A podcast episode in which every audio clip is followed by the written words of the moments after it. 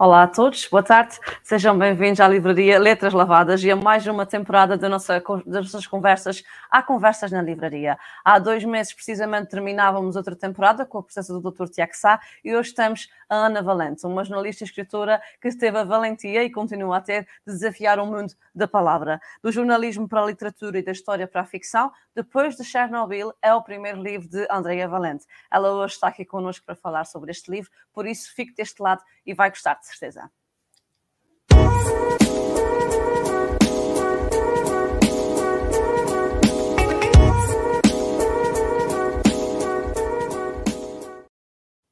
Olá, Andreia, boa tarde. Olá, Patrícia, boa tarde, obrigada pelo convite. Obrigada a nós por teres aceito. Uh, também um, um, abraço grande para a tua editora, para a Astrolab, que também fez questão de simplificar aqui os contatos entre nós. Muito obrigada por teres aceito este nosso desafio. Tens aqui um menino muito bonito para nos falar, que é o Depois de Chernobyl, que eu não consigo parar de ler, tenho que ser sincera. Por isso queria, antes de mais, uh, pedir-te que nos explicasses um bocadinho como é que nasce este livro e qual é uh, a mensagem propriamente que ele traz para os teus leitores. Eh, este livro, na verdade, nasceu ou começou a nascer, digamos, em 2018, na minha primeira ida à Ucrânia. Exato. Eh, eu estive quatro vezes na Ucrânia entre 2018 e 2019, porque o meu marido esteve a trabalhar no projeto do novo arco da central nuclear de Chernobyl. Okay. e esteve nesse projeto durante um ano e meio, e durante esse período eu fui à Ucrânia quatro vezes visitá-lo. Okay. E logo na primeira viagem à Ucrânia, eu tive a oportunidade de visitar a zona de exclusão de Chernobyl. E okay. foi aí uh, que surgiu a ideia do livro. Depois de contactar e da primeira uh, visita, digamos, à zona de exclusão, fiquei logo muito entusiasmada com toda aquela envolvência, com todo o ambiente. Claro. Um, era tudo um, um universo que, embora eu já tivesse lido e já tivesse visto algumas imagens sobre sobre Chernobyl, estar lá uh, tem um impacto completamente diferente. E no final da primeira semana na Ucrânia, uh, eu logo na primeira vez que estive lá, na central nuclear, na zona de exclusão, não tive a oportunidade de ir ao novo arco, porque, porque é uma zona restrita e que é, é necessário uma autorização especial para lá entrar. E não tendo eu essa autorização, mas sendo um bocadinho teimosa, fiz uma viagem de comboio com os trabalhadores da central de manhã, Um, cheguei uh, ao Semicodi, que é a, a, a, estação de acesso à central nuclear, e apanhei o comboio de regresso porque não podia entrar. Mas achei okay. que seria uma experiência muito interessante. E, e, na verdade, foi tão interessante que, já eu tendo estado na, na central nuclear, na zona de exclusão, uma semana antes, e tendo passado essa semana toda em Slavutich, que é aquela cidade que foi construída logo após o acidente nuclear para abrigar as pessoas evacuadas de Pripyat, que foi aquela cidade que, que, que foi evacuada 36 horas depois do acidente. Um, estando eu em Slavutich, decidi fazer então essa viagem de comboio até à central, sabendo que não poderia entrar e teria que voltar para trás. E no regresso fiz essa viagem sozinha. E foi aí que, fazendo essa viagem sozinha, comecei a, a divagar um bocadinho e a pensar que e se não fosse eu a fazer esta viagem, se fosse uma personagem. E foi a primeira vez que, que, veio a ideia um, escrever um livro, porque na verdade eu nunca, nunca pensei em escrever um livro, Sim. nunca tive, não tinha, acho eu, sequer ferramentas para isso. Uh, eu sou jornalista há 15 anos, mas é completamente diferente de escrever ficção, Sim. de escrever uh, reportagem. E, e, nessa viagem de regresso, estando eu sozinha, a mente começou ali a divagar um bocadinho para uma mulher que não era eu, e foi assim, na verdade, que nasceu a narradora desta história, a Sofia, que é a narradora e protagonista do Depois de Chernobyl. E quando Sim. eu cheguei à, à estação, saí do comboio, sentei-me no primeiro banco de jardim e comecei logo a delinear aquela personagem que me tinha vindo à, à cabeça durante a viagem de comboio. E foi o início, foi o início de tudo. Nas vezes seguintes que fui à Ucrânia, já fui com outra visão, já fui um bocadinho à procura de outras personagens, de outros elementos, de outras histórias, entre aspas, vá, para juntar claro. à história que estava a criar. Claro que sim. Deixa-me mostrar a quem lá está em casa a capa do livro, depois de Chernobyl, está aqui disponível na nossa livraria. O e realmente é um falava, livro. É, o arco que eu falava é o arco dessa é este, Não é? é uma fotografia é. real, foi tirado com o meu marido lá. Uh, depois okay. há uma montagem que foi feita pela editora, mas o arco é, é, exatamente esse arco, é aquilo que nós vemos quando lá vamos e é o arco que está na história de ficção que se passa dentro deste depois de Chernobyl. Exatamente. Eh, este é um livro que, como falaste bem, está narrado na primeira pessoa, pela Sofia, eh, e já há aqui algumas questões que eu identifiquei no que tu me disseste, eh, que reconheci aqui. Há neste livro, além naturalmente toda a parte histórica e toda a ficção, há algum elemento autobiográfico que nos queiras ou que nos possas falar? Na verdade, não, não, nenhuma das personagens é real, mas okay. muitas delas são inspiradas em pessoas que eu conheci lá e claro. a maior parte dos, dos cenários é real. Uh, a casa em Slavotic, onde acontece grande parte da ação, é a casa, na verdade, onde o meu marido estava alojado e eu fiquei alojada. Okay. Uh, claro que depois tem ali algum, algumas, alguns traços que eu acrescentei para, para lhe dar um, um cariz um bocadinho diferente, mas é essa casa. Uh, o Pacha, que é uma personagem também muito caricata na história, é inspirada num relojoeiro que eu conheci em Slavotic. Okay. Um, e há depois outras, outras uh, o, o, próprio Richard, que é também uma, uma personagem muito importante na história, também é inspirado numa pessoa que eu conheci uh, na central, que trabalhava efetivamente na central nuclear. Uh, eu fui. Uh, há também, eu, eu, um, uma parte também importante da história acontece na Escola de Belas Artes e eu fui realmente à Escola de Belas Artes porque conheci uma professora na, da, da escola que, que decidiu mostrar-me o ateliê e conversar um bocadinho comigo, porque falava muito bem inglês. Também não é fácil encontrar quem fala inglês ah, na Ucrânia, e eu tive a sorte de, ir, de me ir cruzando com algumas pessoas que me foram dando mais informação e acrescentando uh, uh, tiques e pormenores a personagens que eu fui criando, porque, porque eram muito ricas estas pessoas que eu fui, fui conhecendo. Um, e, portanto, há aqui muito, muitos elementos reais que eu depois transpus para, para a história de ficção, digamos. Exato. A protagonista é completamente criada. Às vezes perguntam-me se eu tenho alguma coisa da Sofia. Ou, ou, neste caso, se ela tem alguma coisa minha. Obviamente que tem algumas coisas minhas, porque foi eu que vivi algumas das experiências que ela também vive na história. Ela narra. Uh, mas também uh, há outras personagens que têm muito de mim. Eu acho que o, o Pedro, que é jornalista e é e tem assim uma visão um bocadinho uh, mais dramática e mais uh, é, é, um bocadinho talvez em traços de personalidade mais até parecido comigo do que a própria da, da protagonista. E portanto fui sempre buscando coisas a pessoas que eu conhecia uh, quer em Portugal quer na Ucrânia. Exato. e em termos de cenário real aí sim há muita coisa real no livro. Claro todas as cidades são reais, todas as descrições de edifícios uh, governamentais é real, é, é fidedigna. Uh, todos os dados históricos que estão no livro foram muito foram confirmados, foram investigados, foram eh, pesquisei imenso sobre o acidente ah. nuclear, fiz um trabalho imenso sobre o acidente e também o, o, que se passa à época, porque o livro acaba por acontecer em duas datas diferentes, em 2018 e em 1986 tudo o que se passa na época de 1986 também acabou por ser muito verificado, desde o modelo dos carros que eles utilizam, claro. uh, passando por aquilo que eles vestiam naquela altura. Uh, e aí tive uma ajuda muito importante de uma engenheira, que é a Vita, que trabalhava com o meu marido, ela é ucraniana, fala muito bem inglês okay. fluentemente, e que foi fundamental para me ajudar um, claro. a perceber se aquilo que eu estava a escrever ou a dizer se correspondia à realidade.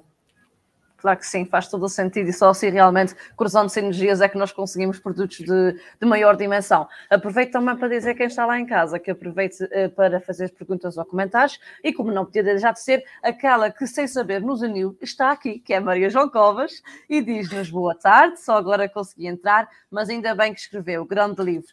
Uh, Maria João realmente é uma referência muito importante uh, a nível já de, de, críticas literárias no nosso país. Quem não conhece, procure Maria João uh, Livros Gosto no, no YouTube, vale muito a pena. Um beijinho para ela. Um, Andréia, ainda há pouco nos contavas em off que conheceste a Maria João, não é? A Maria João entrou na minha vida recentemente, eu não a conhecia até ela ler o meu livro e ter feito uma crítica ao meu livro e fiquei muito claro. feliz por, por ela tê-lo feito. Um, o meu livro chegou às mãos da Maria João, que é uma pessoa que adora ler e que sabe, sabe muito sobre literatura. Uh, chegou às mãos dela através de uma amiga em comum uh, que esteve na apresentação do meu livro e que decidiu dar-lhe o livro. E, claro. e, a Maria João fez uma crítica, uma crítica fantástica ao livro e eu só tenho a agradecer-lhe. E, claro. e, tive a oportunidade de estar com a Maria João na, na Feira do Livro de Lisboa e trocar também algumas impressões e, e foi maravilhoso e, e, é fantástico quando se pode falar sobre um projeto que é nosso com alguém que o leu e com, que o leu com os olhos da Maria João Exatamente. E, e foi maravilhoso. Agradeço claro imenso uh, a análise que ela fez ao meu livro. Exato. Exato, hoje em dia o contato entre o escritor e o leitor também já é diferente, porque nós conseguimos uh, chegar a vocês com muito maior rapidez e dar esse feedback. Uh, o que é que dentro do livro, sem querer descortinar naturalmente pormenores importantes, o que é que os teus leitores te dizem uh, que foi o que mais impactou ou que mais impressão fez nessa leitura, tendo em conta que o tema é bastante delicado? A maior parte das pessoas o que me diz logo é que o livro é muito cinematográfico, que eu acho muito engraçado, Sim. que é, é, um traço comum é aos comentários quase todos que as pessoas veem o livro um bocadinho um, com a mesma dinâmica quase de, de, um filme. É assim que acabam por ler o livro.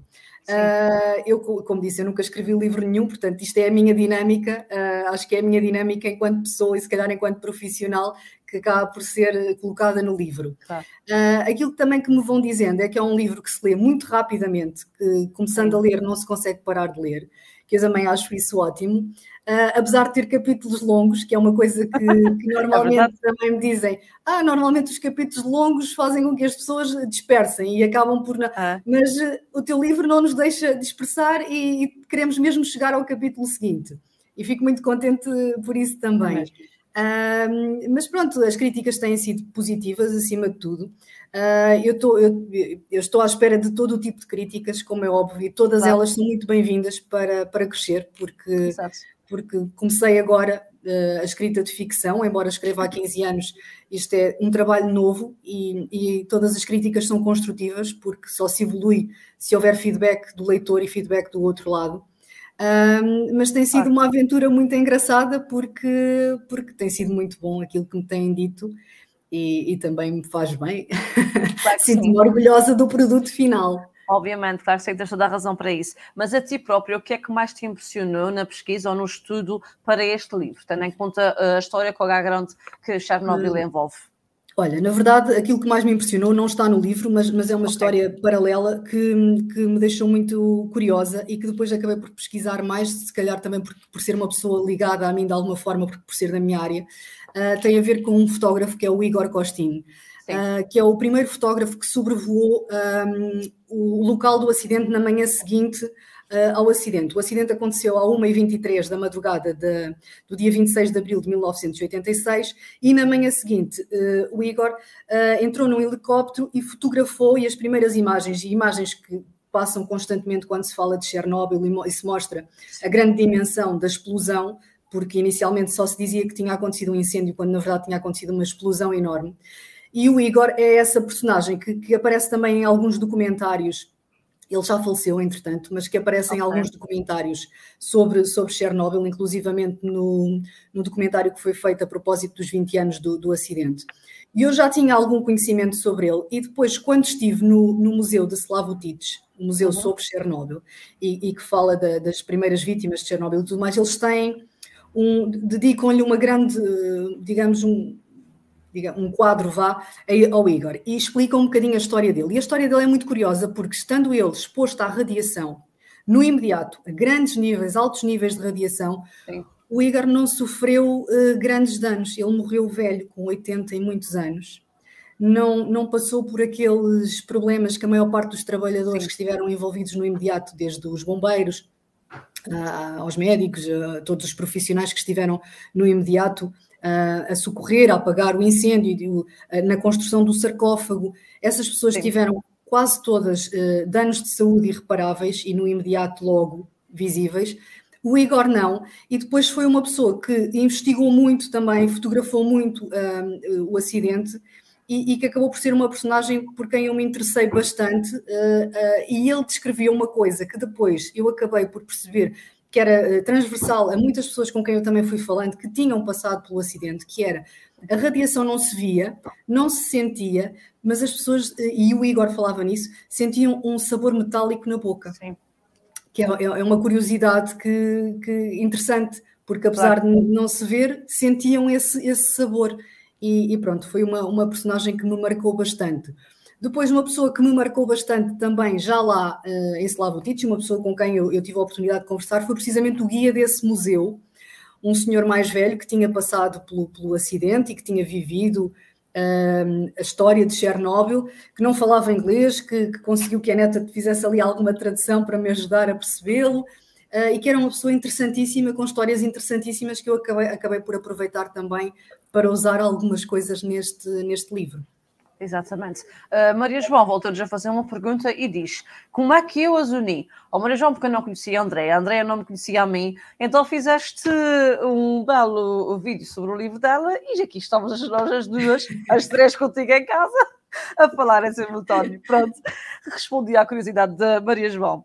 Uh, voltando aqui ao nosso livro, uh, Andreia, uh, a Ucrânia então entra diretamente na tua vida para a altura de 2018, sensivelmente, e agora, por outros motivos muito piores, está na vida de todos nós, sem querer entrar aqui em motivos políticos, porque nunca mais daqui sairíamos. A minha questão é: como é que é para ti uh, saber e ver o grau de destruição que se está a viver na Ucrânia depois de teres lá estado e de teres visto tudo que, o que lá existia, tudo o que devia ter sido preservado e não foi? Pergunto isso também porque eu não conheço a Ucrânia nem antes nem depois e dá-me aquela curiosidade de pensar o antes e o depois deve ser realmente uh, um pensarmos mal. A Ucrânia é um país interessantíssimo. Eu, eu própria não tinha, não conhecia, não, não conhecia nada da, da Ucrânia a ter, ter viajado para lá e ter estado lá nessas quatro vezes. E é um país muito interessante uh, porque tem muita história. É um país muito histórico, com muitos monumentos, com, com campos de girassóis a perder de vista, Exato. com com grandes nevões, com, com tradições muito interessantes. Eu, eu, passei lá a passagem de ano, eles têm uma tradição de gira que comem tangerinas à meia-noite. Ah, que giro! Uh, e eu ofereci-lhes as nossas uvas passas e eles também comeram e, e, foi, foi muito giro. Eu passei lá o Natal ortodoxo também. Okay. Uh, tive a oportunidade de ir ver o Quebra-Nozes, por exemplo, do, no, no balé na, na Ópera de Kiev. Muito Portanto, bem. a Ucrânia é um país uh, muito interessante uh, e que tem cidades é um país enorme. Uh, o que me foi dito lá quando estive lá era que era 14 vezes maior do que Portugal, para termos uma ideia da dimensão do país. Uh, e é um país de pessoas que, que, estão sempre prontas a receber-nos com um shot de vodka em casa, vodka Sim. caseira ou somagon, oh, que aparece muito no livro também. Uh, são muito simpáticos, muito uh, e, portanto, para mim é, é, muito duro ver as imagens que vejo, sobretudo de alguns sítios onde eu estive e, e, que eu conheci, como é o caso de Chernihiv, que é uma cidade no norte da Ucrânia, que aparece também no livro, uh, em, várias, uh, em vários momentos do livro, porque é a cidade grande mais próxima de Slavutich e de, e de Chernobyl fica a cerca de 40 quilómetros de, de Slavutich, sensivelmente. E, e Chernihiv é a cidade por onde as tropas russas entraram logo no primeiro dia de invasão, vindas da Bielorrússia, vindas do norte, e neste momento tem 70% da cidade destruída. Portanto, muito daquilo que eu vi, uh, eu, eu, por exemplo, passámos lá um aniversário de casamento, eu e o meu marido, e, e se calhar aqueles locais onde nós estivemos, uh, neste momento já nem existem, porque, porque, porque a cidade foi realmente destruída. Pois há uma outra cidade que também aparece muito no livro, que é Lviv, que também tem aparecido muito nas notícias porque é muito próxima da Polónia e então acaba por ser usada para a fuga para as, para, para as mulheres, sobretudo mulheres e crianças que estão uh, em fuga para a Polónia. Eu fiz também essa viagem, a personagem também, uh, duas das personagens do livro fazem essa viagem de comboio, não nas circunstâncias atuais de guerra, como é óbvio, mas fazem essa viagem de comboio noturna entre Kiev e Lviv, que é uma viagem interessantíssima, porque são 700 quilómetros de comboio. Os comboios deles estão altamente preparados para este tipo de viagens, com, com camas, com cabines privadas, com essas condições todas. Kiev é uma capital cosmopolita, eh, é, é, muito europeia, eu diria que mais europeia do que soviética, efetivamente, okay. está muito mais voltada eh, para o lado europeu, como tanto eles querem. E, portanto, uh, é para mim um bocadinho difícil ver. E, há, há, outras coisas também que, vou, que vou, sabendo, muito também através do meu marido, por exemplo, o, o, arquivo fotográfico da central nuclear foi completamente destruído pelas tropas, pelas tropas russas. Neste momento, não há fotografias, desde a construção da central até à atualidade, havia esse, esse conjunto de fotografias que estava dentro da central e que foi completamente destruído pelas tropas russas, porque eles invadiram a central, estiveram, ocuparam durante algum tempo a central. Durante esse tempo fizeram reféns os operadores que estavam dentro da central. Uh, e, portanto, é, é, é, duro ver estas estas imagens que nos chegam. Não sei se algum dia voltarei à Ucrânia, eu gostava muito de voltar e gostava muito de voltar uh, sabendo que a Ucrânia continua a ter a sua bandeira uh, azul e amarela hasteada e continua a ser soberana e independente. Exato, claro que sim. Esperamos todos, e é mesmo, é mesmo do fundo do nosso sentido, que pensamos e pedimos, seja a que entidade for, para que isto aconteça. Uh, de qualquer forma, uh, este livro, tendo em conta que espelha a cultura também dentro de, das conversas informais, daquilo que as personagens vivem, uh, acaba por ser, pelo menos a meu ver, uma forma. Sem ter sido estratégico, penso eu, acaba por ser uma forma de elogiar aquele povo, quase um, um, um hino àquilo que eles são e que merecem voltar a ser. Será que eu senti bem? Uh, sentiste, e, e, na verdade uh, eu já, já pretendia fazê-lo independentemente desta Exatamente. guerra. Aliás, o livro foi fechado e concluído antes da guerra começar. Também ia te perguntar isso, se tinha tido alguma influência. A, a primeira versão deste livro ficou pronta em 2020, só que no entretanto eu fui mãe e depois tive que fazer uma pausa estratégica e quando retomei Exato. o livro uh, já tinha passado quase um ano e, e, só terminei no final de 2021, na verdade. O livro estava pronto no final de 2021, a guerra começou este ano, como todos sabemos, portanto não tem nada a ver com, com a guerra. Um, e, e, foi concluído muito antes da, da, da, guerra, da guerra começar. De qualquer forma, eu queria que as pessoas que lessem este livro percebessem que um, que há ali aquele toque uh, familiar dos ucranianos, de como é que eles são uh, efetivamente, enquanto povo. Queria Exato. passar um bocadinho essa, essa mensagem, porque eu estive lá, uh, eu partilhei, vivi coisas com eles e, e, são realmente um povo muito parecido connosco, no sentido de serem muito compatriotas, muito afáveis, muito disponíveis. Uh, gostam imenso de receber em casa, gostam imenso de partilhar as suas coisas, adoram futebol como nós. Uh, e portanto acho que há aqui uma série de, de, de, coisas que nos aproximam que eu também tentei que, que transparecesse no, no, livro e na escrita do livro. Depois, o livro tem também, e, e a, a, Maria João Covas também falou nisto na, na, análise que fez, tem também pequenos apontamentos sobre a nossa história, a nossa dos portugueses. Sim. Porque eu achei também que deveria dar esse toque, e não sei o que é que o futuro reserva, e se algum dia o livro haverá ou não de ser traduzido para outra língua, mas Exato. gostava que se percebesse que tinha sido escrita por uma portuguesa, por, por uma autora portuguesa. E, e, dei esses pequenos toques ao claro livro. Sim.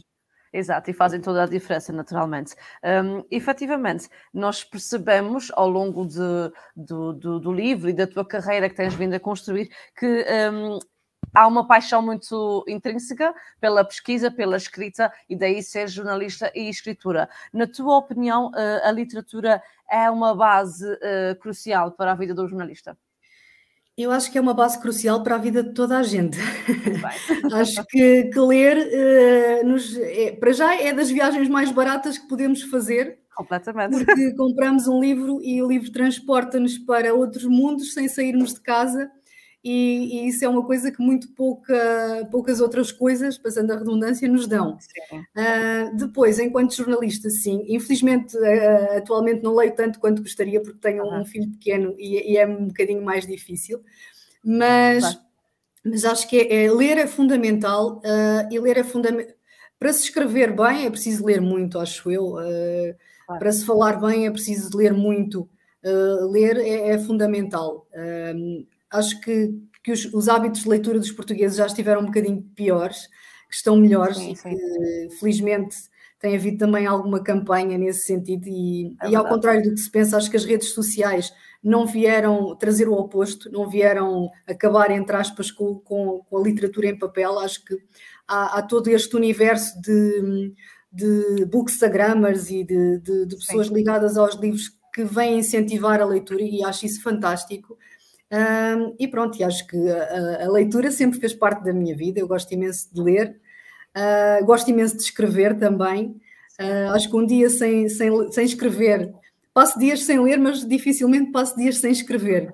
Escrever okay. é, é faz-me bem, uh, relaxa-me, tira-me peso e ando sempre com um bloco de notas na mão e, e gosto muito de, de, tirar notas quando vejo alguma coisa diferente que me suscita curiosidade, depois quero Sim. investigar e, e, pronto, e gosto imenso e acho que é fundamental, a leitura é fundamental para mim e acho que para todos.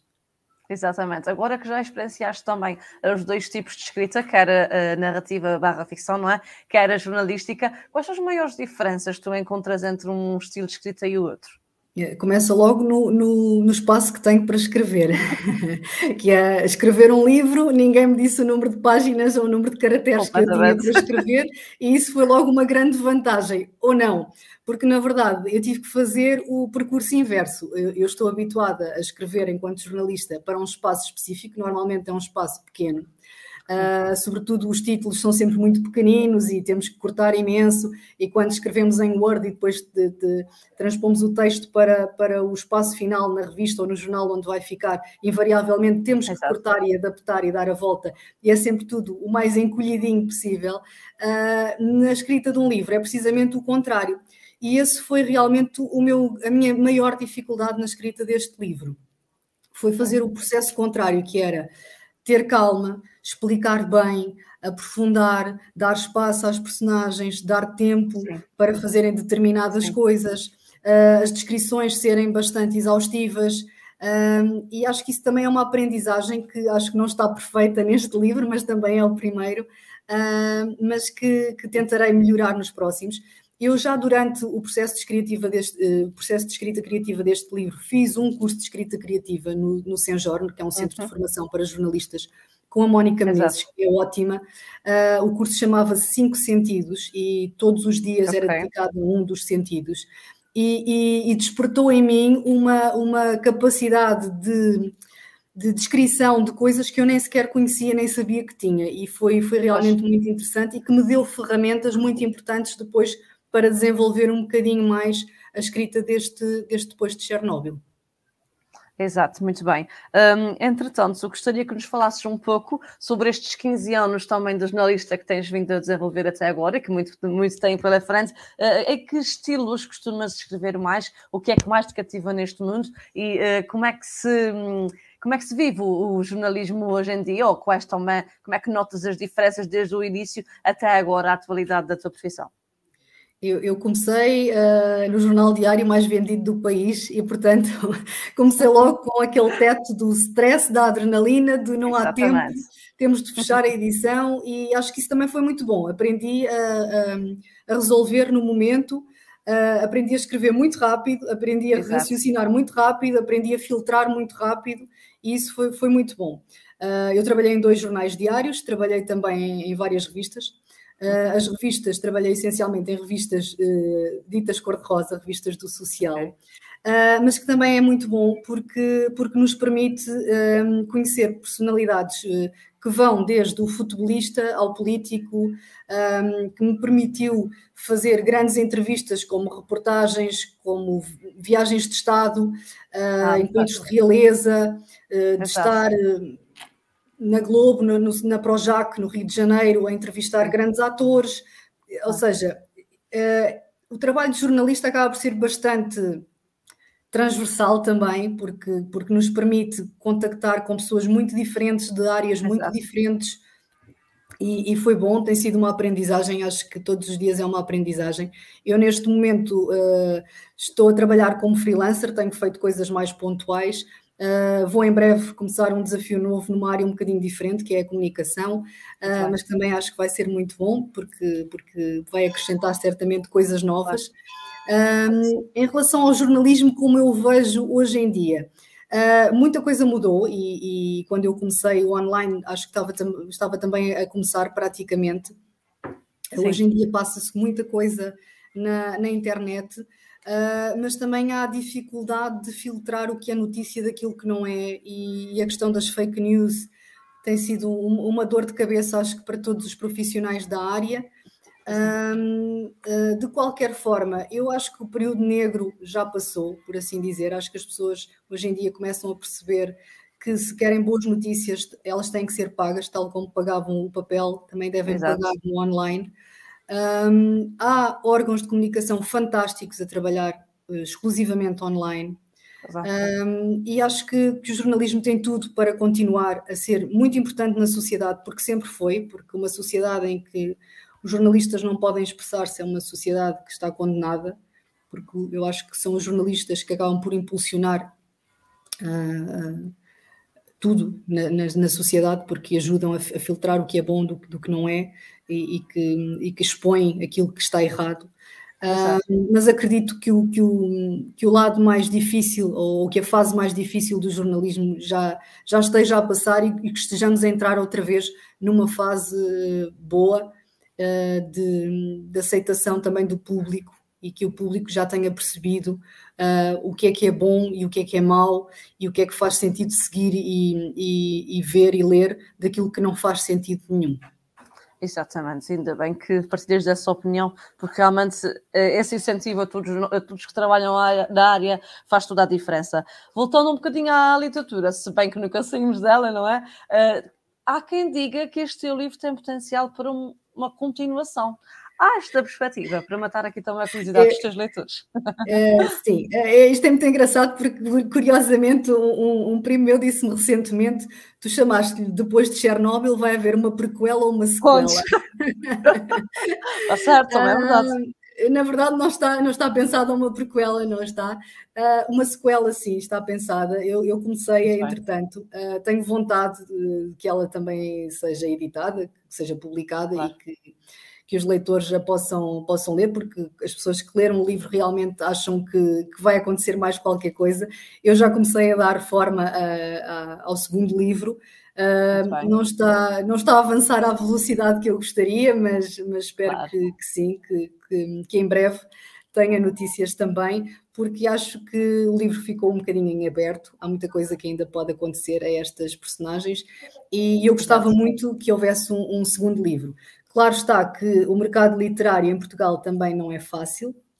Eh, os autores novos não têm uh, muitas vezes lugar nas prateleiras das livrarias, não é, não é fácil, mas eu compreendo também que somos um universo muito pequenino, nós somos apenas 10 milhões e, o, e há, um, há um público, eh, e nem toda a gente lê, e há um público muito restrito, e há os grandes autores, e esses com todo o mérito estão lá e, e que têm o seu lugar já cativo, uh, mas que realmente é fácil para quem é, é, difícil, aliás, para quem está a começar uh, ganhar esse lugar uh, nas livrarias e chegar ao grande público. Eu gostava que isso acontecesse Exato. e espero que aconteça, que o livro continue a vender e, e que venda bem, que a Letras Lavadas também é posto no livro. Um, claro que sim. E, uh, e, gostava muito, e a sequela está a ser escrita, espero, espero realmente que seja publicada. Claro que sim, até porque chegou-nos uma informação de fonte bastante digna que tu tens muitos leitores aqui em Volta Delgada, não é? É assim, em Ponta Delgada não nos Açores no geral acho que sim. Ah, então fiquei todos atentos naturalmente, porque nós estamos em Ponta Delgada, em São Miguel, e tivemos todo o gosto de fazer chegar o exemplar da Andreia, do livro da Andreia, claro. Sim, sim, mas, mas sim, tenho por acaso, tenho amigos uh, em Angra, tenho uma grande amiga em Angra, uh, e, e, que foi logo das primeiras a encomendar o livro e que me deu logo Muito feedback, bem. a Jenny. Uh, fiquei muito feliz que ela tivesse lido o livro e fico muito feliz que o livro também saia de Portugal continental. E felizmente o livro já saiu, já está na Suécia, está na Alemanha, está, está em Inglaterra, está em França. Uh, infelizmente não está na Ucrânia, porque as pessoas quase ninguém consegue ler em português. Uh, embora eu tenha enviado já alguns livros também para pessoas que conheci lá, em agradecimento, mas essas pessoas não me vão poder dar o feedback que eu tanto gostaria, Exato. porque não, não podem ler em português. Quem sabe um dia esse livro não será traduzido para ucraniano ou russo. Ou mesmo em inglês, não é? Já será mais inglês, fácil, fácil. É porque é uma história internacional. Exatamente. Uh, e, gostava, gostava que essas pessoas também tivessem a oportunidade, vamos ver. Claro que sim, e nunca se sabe. Uh, para um primeiro livro, uh, realmente nota-se aqui uma hum, ligação muito interessante entre vários estilos narrativos, como seja o policial, quando eles são perseguidos e entra naquele, naquela, aquele esquema em que nós não percebemos quem é quem, entras no romance e na base histórica também. Como é que foi gerir todas estas áreas de, de estilos criativos e de escrita no, só num livro? É assim, eu na verdade acho que, que acabo por refletir muito aquilo que eu também gosto de ler. Uh, acho que é quase impossível. Eu, ah, eu adoro Agatha Christie e o Dan Brown, e acho que depois Exato. há ali algumas coisas que vou buscar-lhes a eles, Exato. porque é um bocadinho difícil de me desligar. Uh, depois, também gosto muito de romance histórico, Uh, e também acho que vou ali buscar, beber algumas coisas. Uh, eu gosto imenso da escrita da Isabel Steele, por exemplo, e acho que vou ali buscar talvez alguns toques, porque eu acho que somos muito o reflexo daquilo que lemos. Ah. Uh, e, e, por aí acho que, que, fui buscar algumas coisas. Acho que foi fácil esta gestão do que era real e do que era ficção, do que era histórico e do que não era, porque as coisas a dada altura eu nem sei explicar muito bem, não sei se isto acontece com os outros autores, porque, porque na verdade isto é tudo novo para mim, mas depois de, de, de criar as personagens, elas quase que, que, já falavam, interagiam e as coisas aconteciam entre elas, e os próprios diálogos, e eu era quase só um meio de, de elas propagarem, de, de das coisas fluírem entre elas. Uh, as coisas que eu queria colocar, eh, os dados históricos, separei logo uh, e tinha muito presente na minha cabeça o que é que eu queria. E eu queria muito uh, o momento do acidente, queria que esse momento estivesse no livro, o momento da explosão na madrugada do 26 de abril de 1986. eu também conheci o monumento aos heróis de Chernobyl, que está, estão, estão os rostos estão expostos em Slavutites, Uh, e aquilo foi uma coisa que me marcou muito e era um, um, algo que eu também queria muito que estivesse no livro. Uh, falar sobre aquelas pessoas, aquelas 30 primeiras pessoas que são as primeiras vítimas do acidente e que acabei por conseguir pegar também nessa, nessa ideia. Uh, o meu maior impacto na zona de exclusão aconteceu não na cidade de Pripyat, que, é, que normalmente as pessoas dizem que quando chegam a Pripyat a cidade fantasma choca e deixa as pessoas muito assustadas e, e transtornadas. E não aconteceu bem isso comigo. Eu, senti um, uma sensação de abandono, fiquei Sim. um bocadinho quase magoada com aquilo que estava a ver. O impacto Sim. maior aconteceu-me quando eu estive frente a frente com o sarcófago.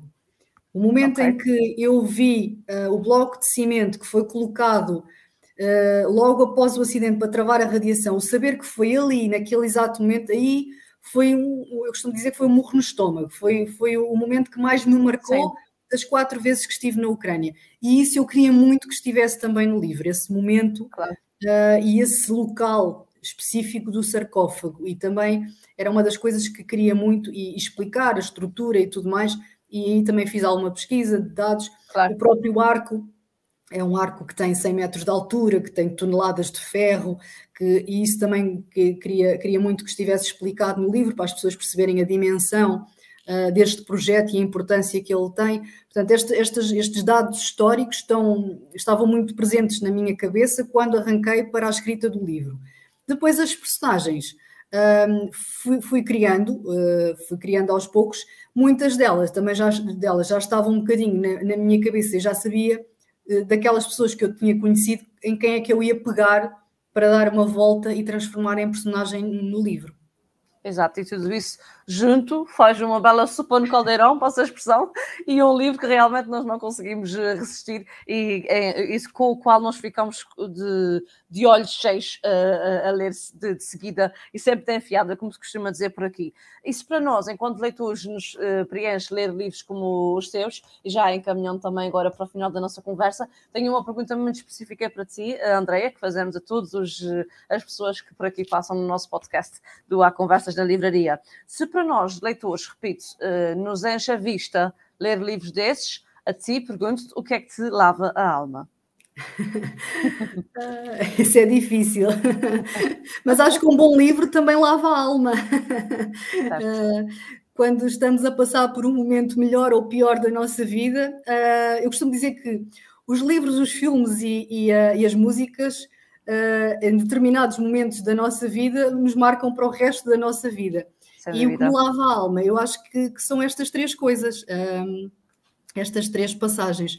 Um, sempre que estou a atravessar um momento melhor ou pior, uh, agarro-me a determinadas memórias uh, fotográficas do que está a acontecer Exato. e, invariavelmente, uh, as histórias de livros, de filmes e de músicas acabam por, por, estar, por estar presentes. E acho também que um bom livro, um bom filme e uma boa música são intemporais, não importa quando foram escritos ou feitos, que Exato. vamos ver sempre com, com o mesmo entusiasmo e vamos ler sempre com o mesmo entusiasmo.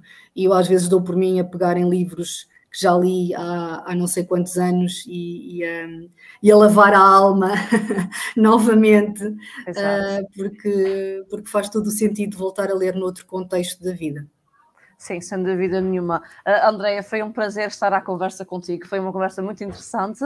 Nós ficamos, como está a dizer a Maria João, à espera da continuação deste livro. Vamos esperar porque realmente vai valer a pena. E já sabes, tens a porta da nossa livraria aberta, uh, sempre que, que quiseres algo da nossa parte, e podes muito bem, quando cá vieres, tens que vir naturalmente, fazermos uma visita e nós uh, teremos todo o gosto em avisar e informar os teus leitores para cá te visitarem. Muito obrigada.